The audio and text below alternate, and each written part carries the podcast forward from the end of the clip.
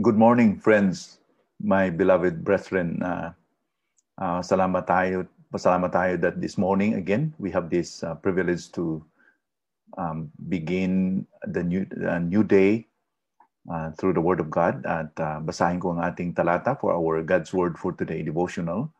At makita natin sa 1 Kings chapter 1 verses 5 to 10. Basahin ko ito sa ating Tagalog na Biblia. Samantala, nagmataas si Adonias na anak ni Hagit na nagsabi, Ako'y magiging hari. At siya'y naghanda ng mga karwahe at mga mga ngabayo at limampung lalaking tatakbo sa unahan niya. Hindi siya kailanman pinagdamdam ng kanyang ama sa pagsasabing, bakit, bakit ka gumawa ng ganyan? Siya rin ay napakagandang lalaki at ipinanganak kasunod ni Absalom. Siya ay nakipag-usap kay Joab na anak ni Jeroya at kay Abiatar na pari at kanilang tinulungan si Adonias. Ngunit si, si Zadok na pari, si Binaya na anak ni Jehoiada, si Nathan na propeta, si Shemi, si Ray at ang magig, magigiting na mandirigma ni David ay hindi pumanig kay Adonias.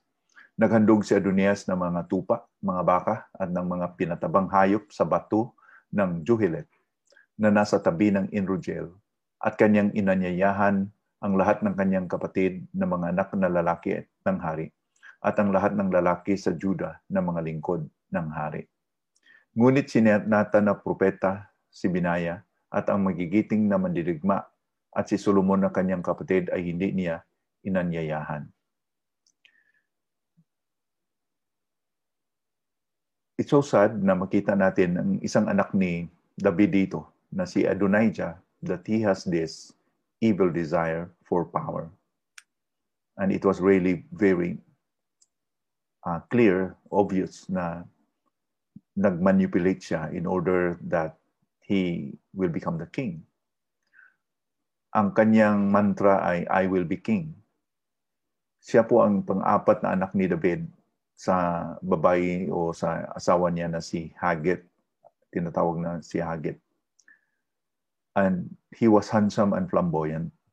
Sobrang mag- kagandang lalaki at he was very showy, flamboyant. And he was spoiled. On top of all this, he was really very spoiled. Kasi po, sabi po dito, his father had never at any time displeased him by asking, Why have you done thus and so? Na mabasa natin sa verse 6. Kaya nga, ang kanyang desire, kung anong ninais niya, ay parang kanya surong pakiramdam, nothing can stop him from wanting what he desired. His desire was to really get what he always wanted and nothing can hinder it.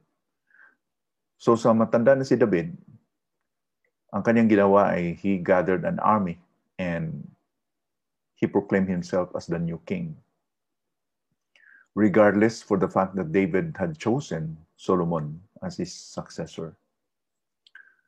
Marami pong mga influential men na nag-support sa kang Adonijah.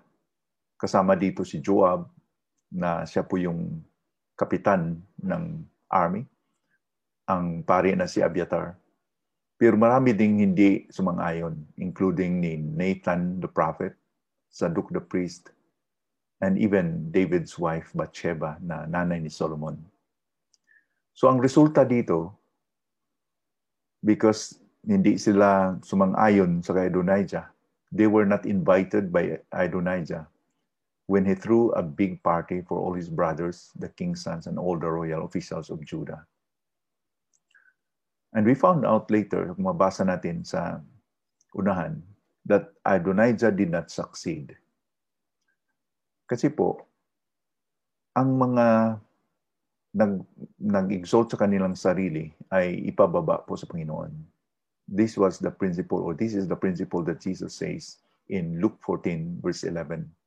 For everyone who exalts himself will be humbled, and he who humbles himself will be exalted. Hindi po mabali ito na prinsipyo. In the economy of God, in the eyes of God, ang ipataas lang ng Panginoon ay yung nagpakumbaba. Kung ang isang tao po ay nagpamataas sa, sa buhay niya, ay pababa siya ng Panginoon. If we look at the world around us, even in history, marami po mga diktador who came into power.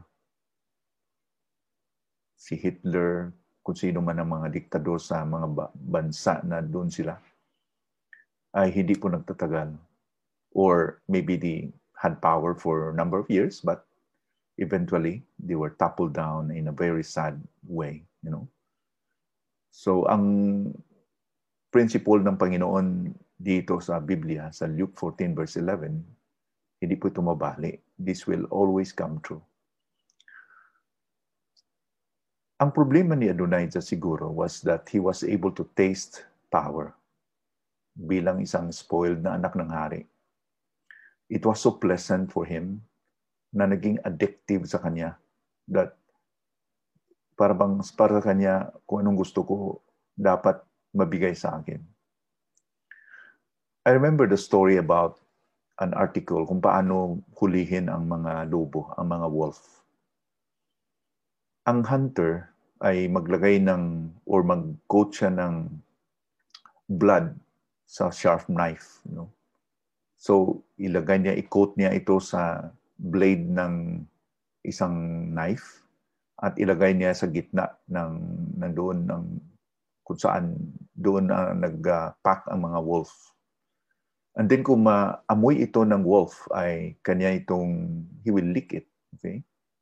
And then sa sobrang sarap niya sa dugo na nandoon, hindi niya alam na na sugatan ng kanyang dila and then he's already licking his own blood until his death.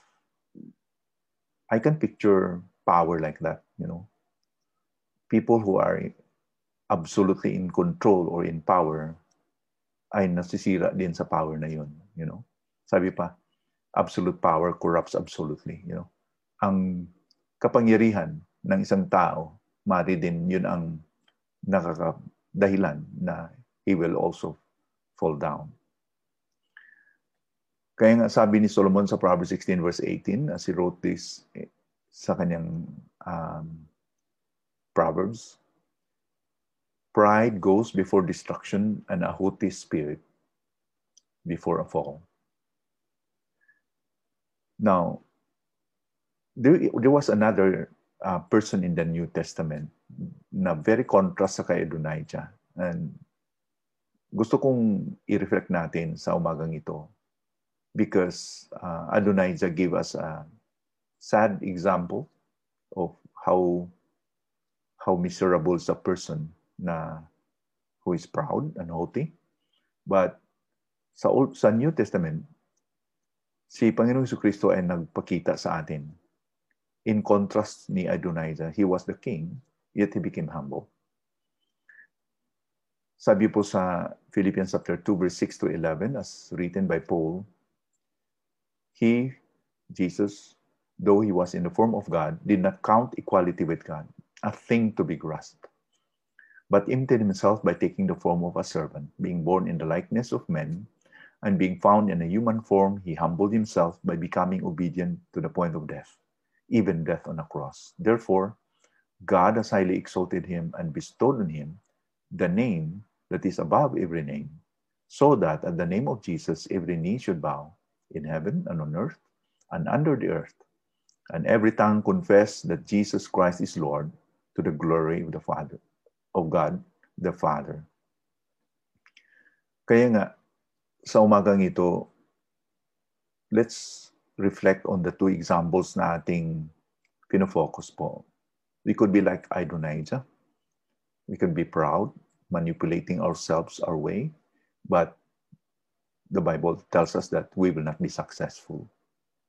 But Katulad kay Panginoon Kristo, ito po yung dapat natin gawin. Sabi po niya sa Philippians 2 verse 5, Let this mind be in you. Let this attitude be in you. Pariha kay Panginoon Kristo. A humble and meek attitude.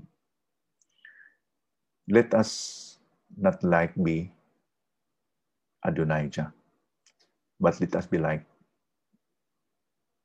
the Lord Jesus Christ who humbled himself, and that's why he was exalted. The way up is always down.